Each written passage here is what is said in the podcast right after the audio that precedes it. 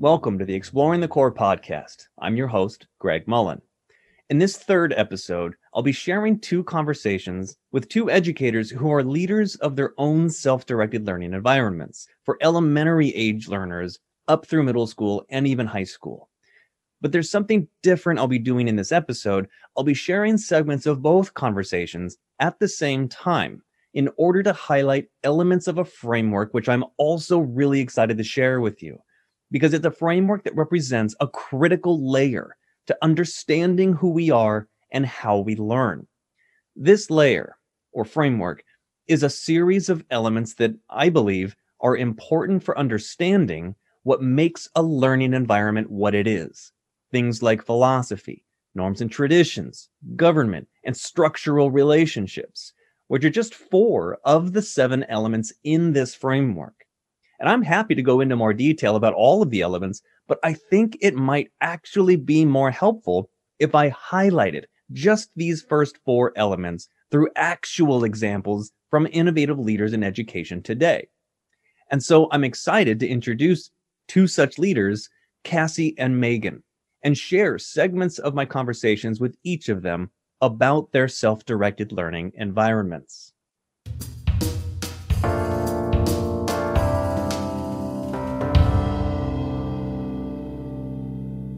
Cassie Clausen is the executive director for the Open School, a K 12 self directed democratic school in Santa Ana, California. Hello. Hi. Nice to Hi. see you.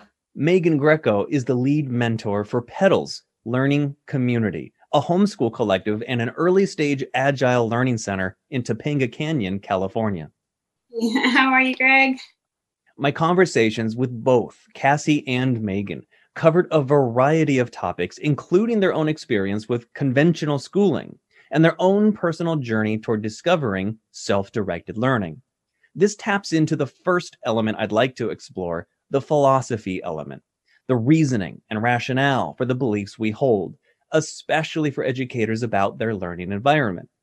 So here's Cassie at the Open School speaking about her past experience in traditional school and what led her to discover self directed learning.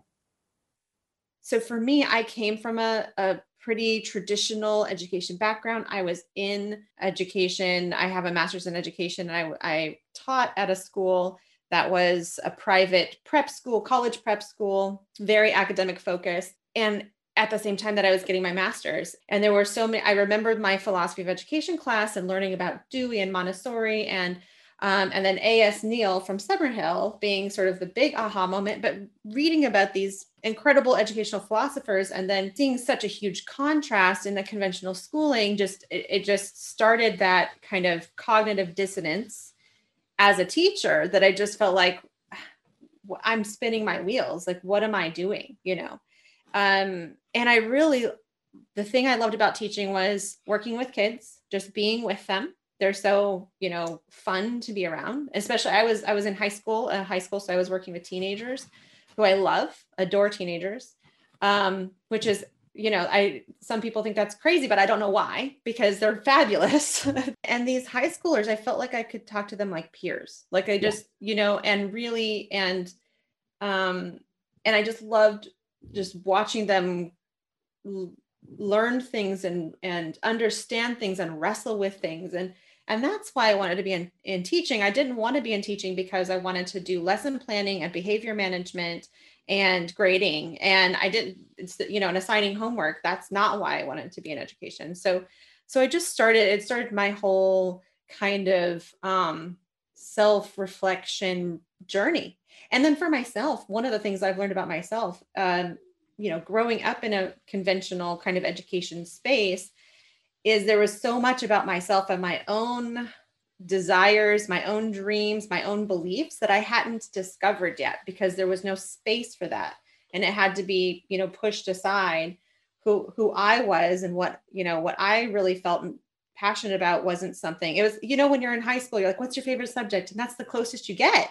That's the closest you get to figuring out what you who you're who you are and what you're about and um, you know so i thought i knew because i knew i had a favorite subject and that's the direction i thought i wanted to go into and it was completely it was not accurate at all. And so, um, you know, so there was a lot of unlearning for myself in my early 20s, mid 20s, really reflecting on what is this education thing that I thought I wanted to be in. I don't like this.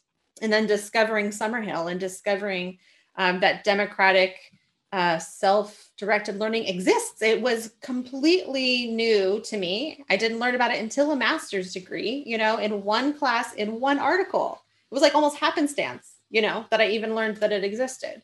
So it just, but it, but it opened the world for me and, and it really became a thing where once I, once I knew about it, read about it, researched it, I visited Summerhill, was fabulous, highly recommend it just was there was no going back. It was my point of no return. I could not put myself back into that conventional education space.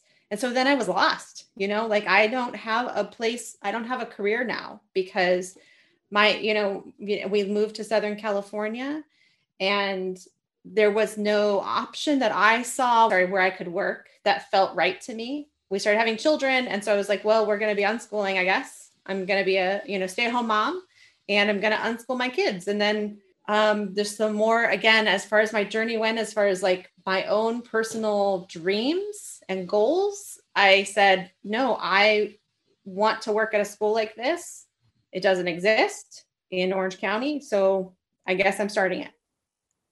As I spoke with Cassie, I was able to relate to this kind of shift in philosophy because I too taught in a conventional schooling setting only to come to a similar realization that my own philosophy really didn't gel with the philosophy of schooling as I had experienced it.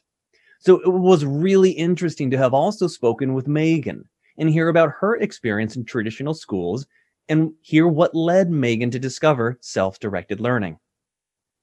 I remember my first day in a public school. I'm introduced, I was an AIS teacher, so I provided academic intervention services and, and I pushed into other people's classrooms for to teach literacy. And I'm sitting on the floor with a group of kindergarteners introducing myself, and they're asking me all sorts of questions. And one of them is like, Are you a grown up? And I was like, so happy you asked me that. Because every other room I've been in, every other teacher sits in their rocking chair and like addresses the students in such this like authoritative way. And I'm just on the floor with them having a conversation. And I was like, thank you. Yes, please just don't see me as that. you know, I absolutely want, I love those questions. Are you a grown up? But we all need play in our lives. And so the fact that I get to go to work and and do those things, like there are some days where I'm just like, really? That was work? That's just so much fun. As opposed to being in public schools, I remember there were days, especially um, around testing times, where I would leave work and be like, oh my goodness, like I feel like I should just go turn myself in for child abuse right now because you have five year olds taking standardized exams on computers when they haven't developed the fine motor skills to manipulate the trackpad but that's what their placement is based off of and then that's what the teacher's performance reviews are based off of and that's what the school is judged on and that impacts funding and it's just like how is that the cycle of our education system? The way Megan and Cassie talk about their background is actually very similar to many conversations I've had with a lot of educators, similar to Megan and Cassie, who knew something wasn't quite right and just weren't aware of the kinds of self directed learning environments that existed outside of their own conventional school experience. But I'd like to shift focus a bit to how this element of philosophy overlaps with another element, norms and traditions. This element explores the behaviors we praise, which feed the kinds of traditions we value. We see this in how we place expectations on students and promote behaviors we believe are appropriate, resulting in norms or what are considered normal behaviors specific to the learning environment you're creating for your learners. This comes up in both my conversations with Cassie and Megan, and it became evident the kinds of expectations they both had for their learners and equally for themselves and their staff. It, they were starkly different than what I imagine when I think of my own conventional school experiences growing up. In fact, I specifically asked Cassie at the open school if students come to her wanting to learn in a more conventional way wanting to learn more academically focused topics and how she approaches this desire for more conventional behaviors or norms in her self directed learning environment. It does happen. It doesn't happen as often as you know adults would hope it happens. um, and because and because uh, you know academics is uh, there academics and subjects are usually really divorced from real life and our kids are really interested in real life projects right so so they are interested in things like i mentioned like the our student who's who's doing um, the screenwriting and he's so he's teaching himself how to animate how to do the score how to do the writing how to do voice acting. All of these things are integrated into that project.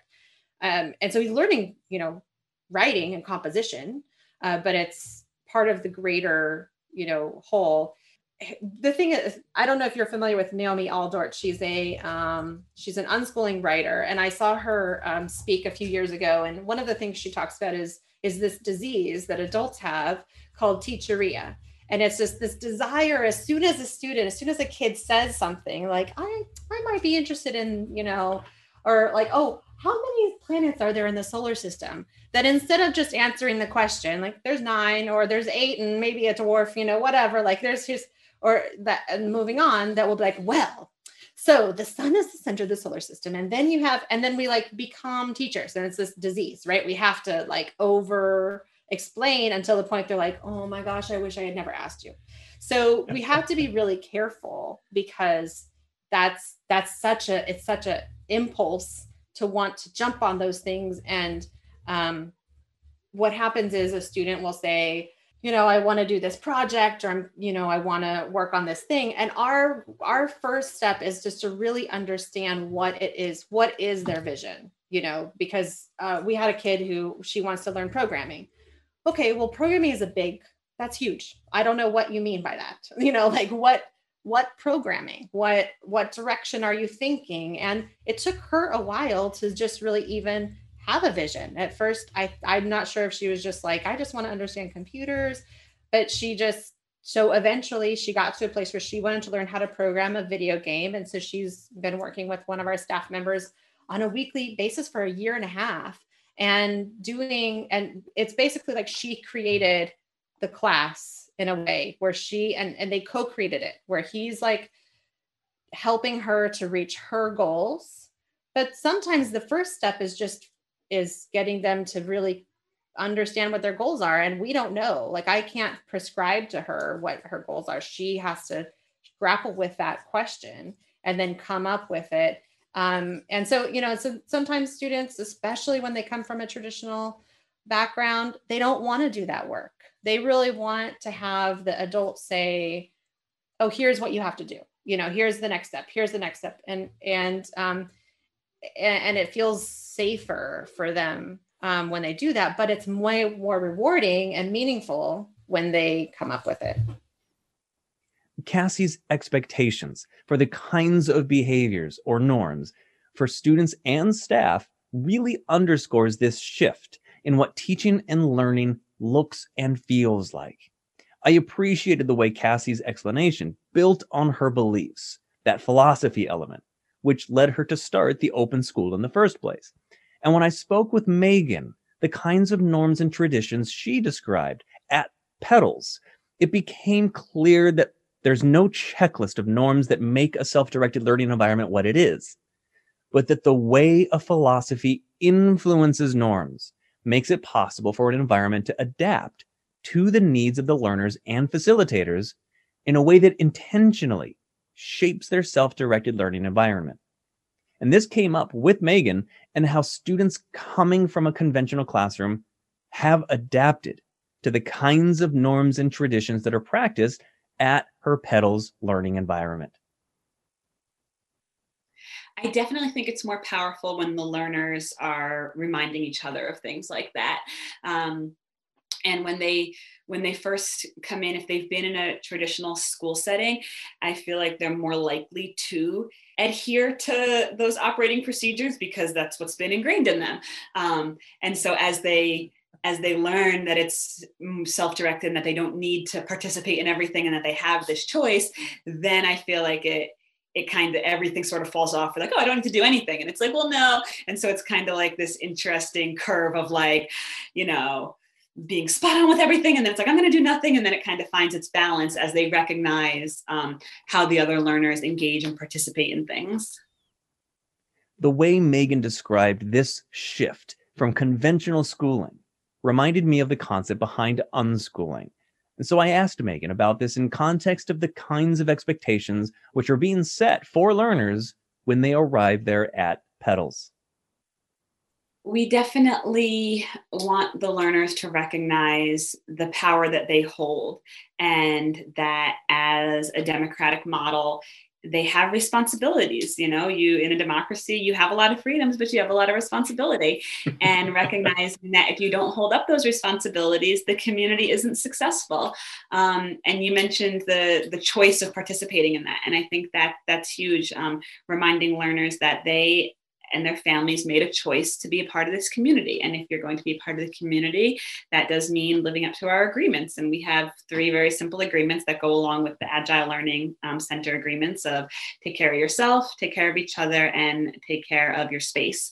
Um, and basically, everything that we would ask them to do kind of falls into those categories. Um, and I think that helping them recognize that that responsibility is one of the bigger jobs that we as mentors have.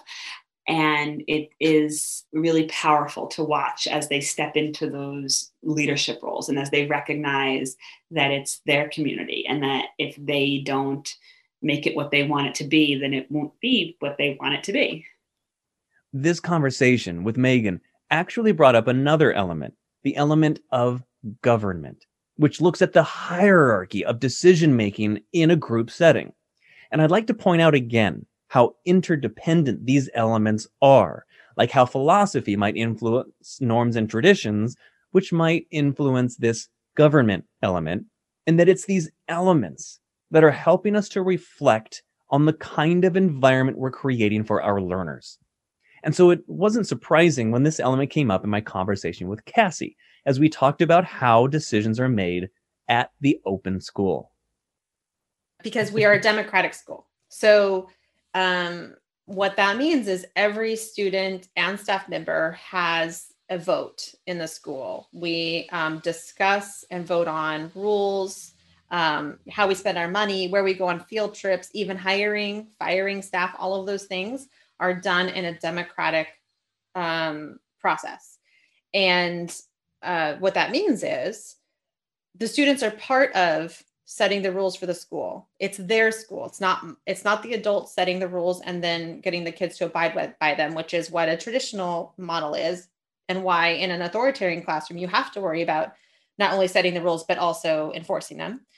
In our school, the democratic body of of the entire school body uh, sets the rules, and then we have a process for um, enforcing the rules, which is also a peer justice system and it's less like a judicial process, more like a mediation or problem solving process. But let's say, so, you know, so somebody breaks one of the school rules, anybody can write a complaint about them. Staff can be written up also. So, you know, we're under the same rules as students, we're not above them. And um, that that write up goes to a, a what we call civics board and the civics board is made up of right now two students and one staff member. So it's always and it will always be more students than staff. Students will always outnumber staff. That's intentional.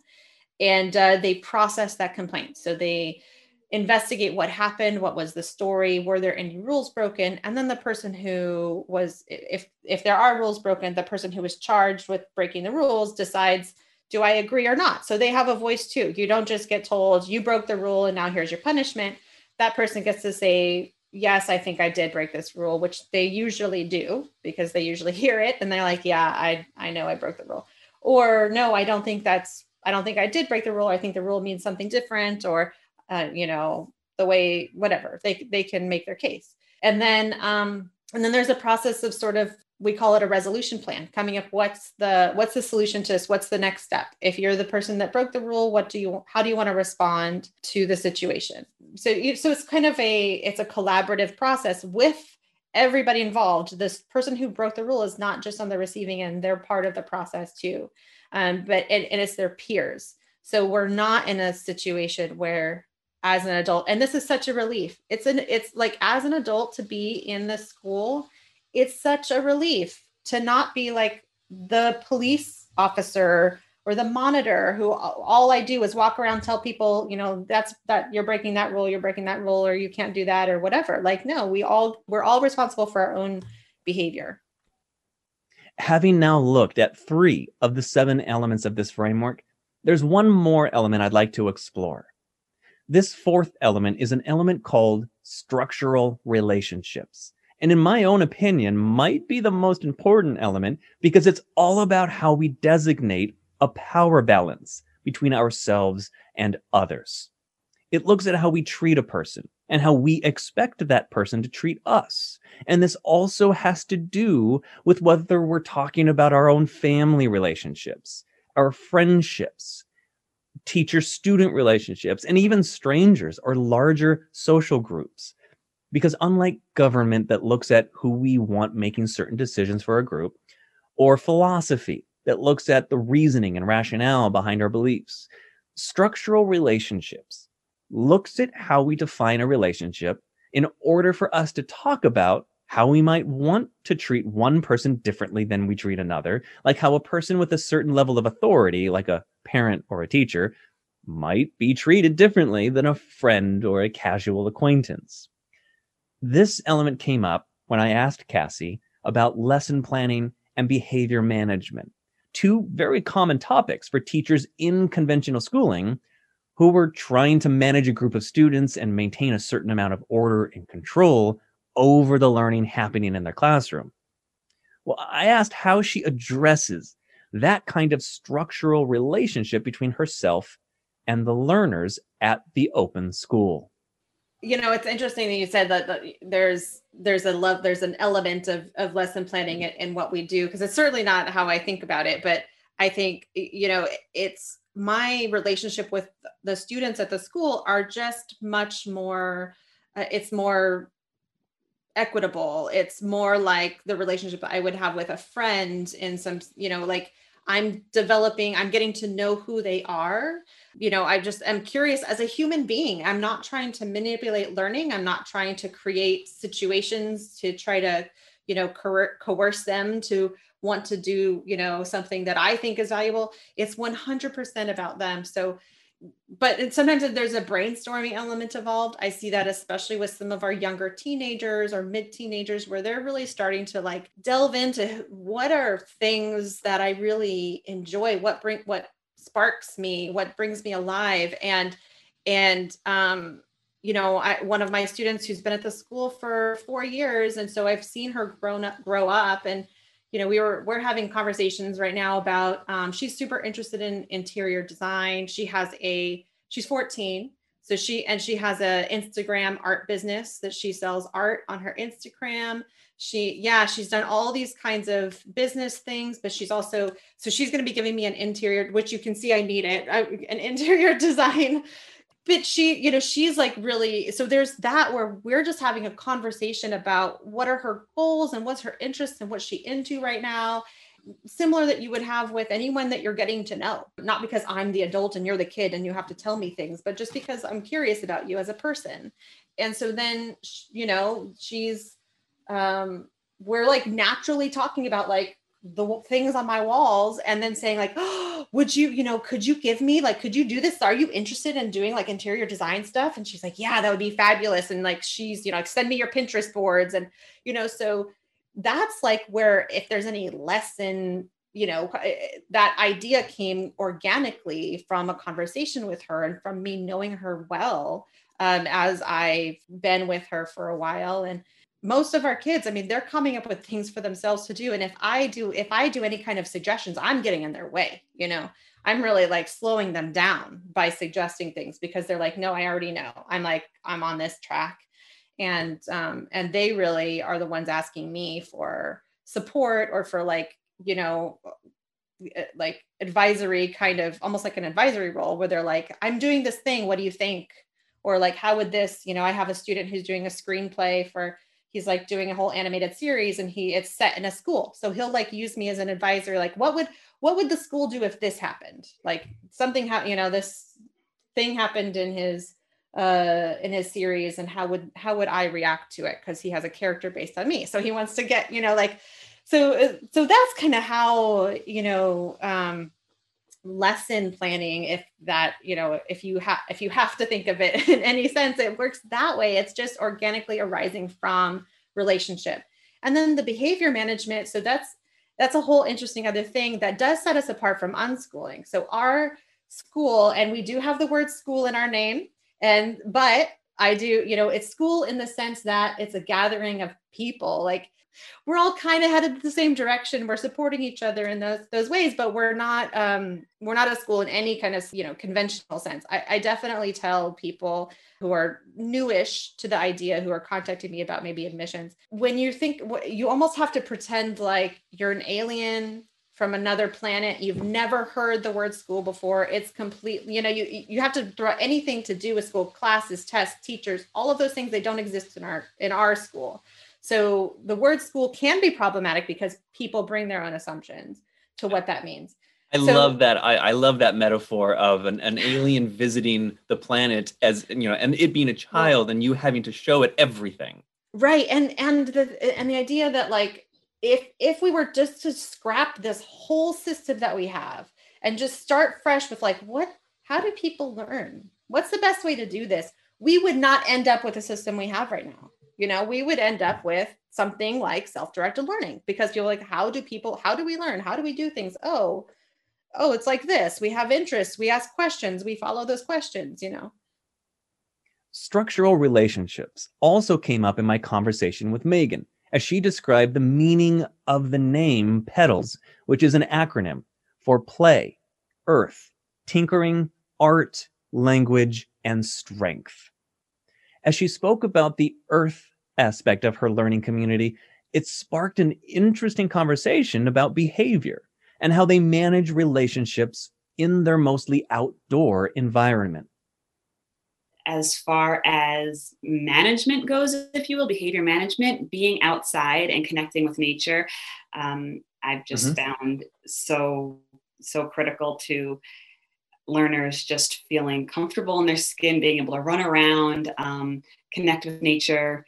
We have a really uh, special setup where we are mostly outside um, in a yard, but we have a yurt space and we also have mountains with trails all around us.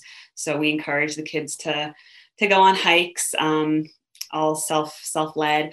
We have walkie talkies so that they can go more independently, but still communicate with us and make sure everybody's being safe and they're sticking together. Um, we had a survival specialist who's come in and joined us a few times to help teach the kids the critical survival components and um, how to track animals, what to look for in the woods. We've been getting lately into a little bit of um, knife throwing and whittling and some some cool survival stuff like that, which has been um, initially, you know, coming from public school background. I'm like, wait, wait, wait, you want us to throw knives in the yard? but but it's been awesome. It's so cool and getting to talk to the learners um, about them as about knives as tools um, and understanding all the safety precautions around them and it's amazing how even the youngest of learners just their maturity you can just see them step up and recognize okay i'm about to do something that has a risk to it and i better listen i better pay attention and that is incredible to see that focus in such a self-directed way that it's not like you need to sit down and listen now, but it's like, oh man, like I better listen. There are knives flying.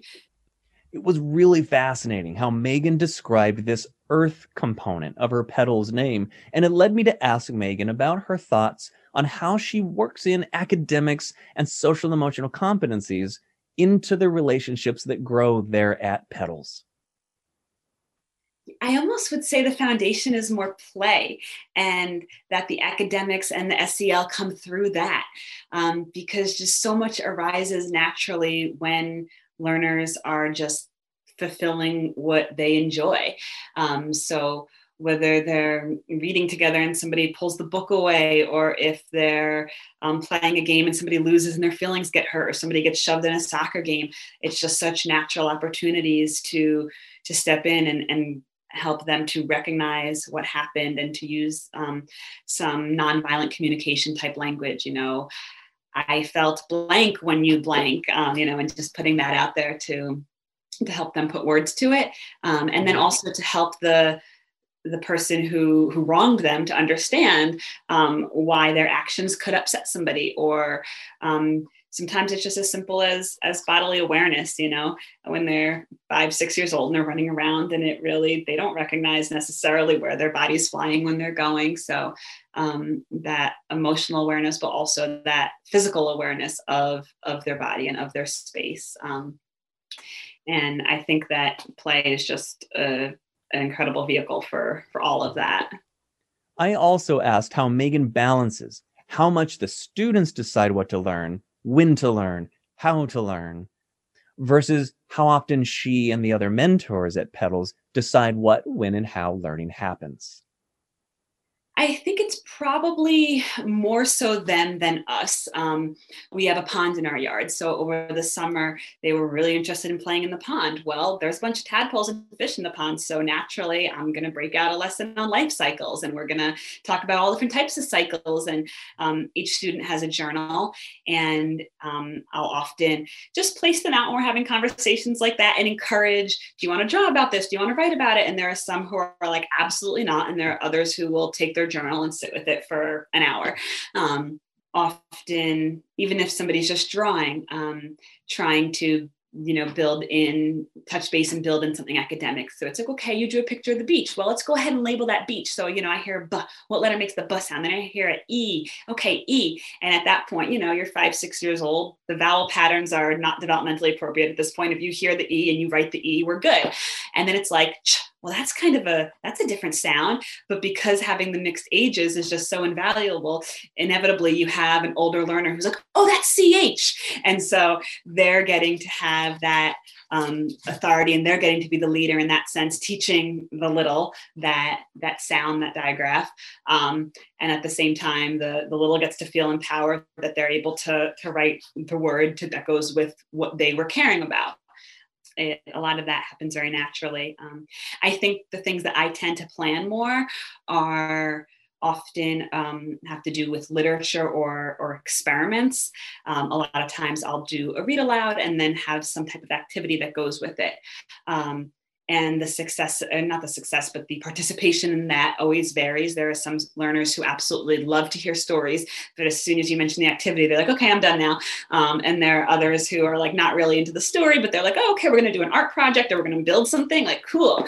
I read this book over the summer about these uh, little pigs that become pirates. They're little brothers and they're at the beach and they turn into pirates. I gave them a tinkering challenge. I was like, all right, can you build a pirate ship? And in my mind, I'm picturing cardboard and paper ships well, we've got all this wood, and all of a sudden, next thing I know, learners are tying, um, are screwing boards together and making rafts, and other learners taking reeds out of the trees and wrapping them together and building little flotation devices. And I'm just like blown away by their creativity. And so the fact that there is no limit is awesome because I can present an offering, and in my mind, I'm like, okay, this is what we're doing, and they're like, no, this is what we're doing, and that is that's awesome after speaking with Megan and Cassie, there's something about exploring these core elements of this framework, this layer of elements that define a learning environment that I really want to highlight because whether you're in an indoor or outdoor or an unschooling or conventional school setting, these elements will be present in some form or fashion. And by reflecting on these elements, you not only clarify your own vision for the learning environment you want to create, but also how you might need to adapt one element or another to accomplish that vision. It also highlights how adjusting one element eh, might require other elements also be recalibrated to some degree. Now, it's important to keep in mind that this kind of intention is not always a simple process. Change rarely is. And it can take time for this kind of conversation to take shape. But that doesn't mean we can't untangle and interpret these elements over time to innovate and improve the learning environment we create, not just for our learners, but for ourselves. Well, you can learn more about Megan Greco and the Petals Learning Community through their website, petalslearningcommunity.org. You can also learn more about Cassie Clausen at the Open School, through her own school's website at openschooloc.com. Now, as I bring this third episode to a close, I want to once again revisit this second season's introductory episode where I talk about capturing a rainbow. This framework of elements is not in itself an exploration for who we are and how we learn. The topics and all of the people throughout this second season are all part of the environment responsible for this rainbow that is who we are and how we learn. So the question to ask is not how this episode is solely responsible for who we are and how we learn, but how the ideas presented connect with the ideas in the other episodes to come to such a conclusion that is meaningful to you, your community, and the bigger goals you have that you want to share with your community, both big and small. So I hope you're enjoying this second season, and I thank you for listening. Talk to you next time.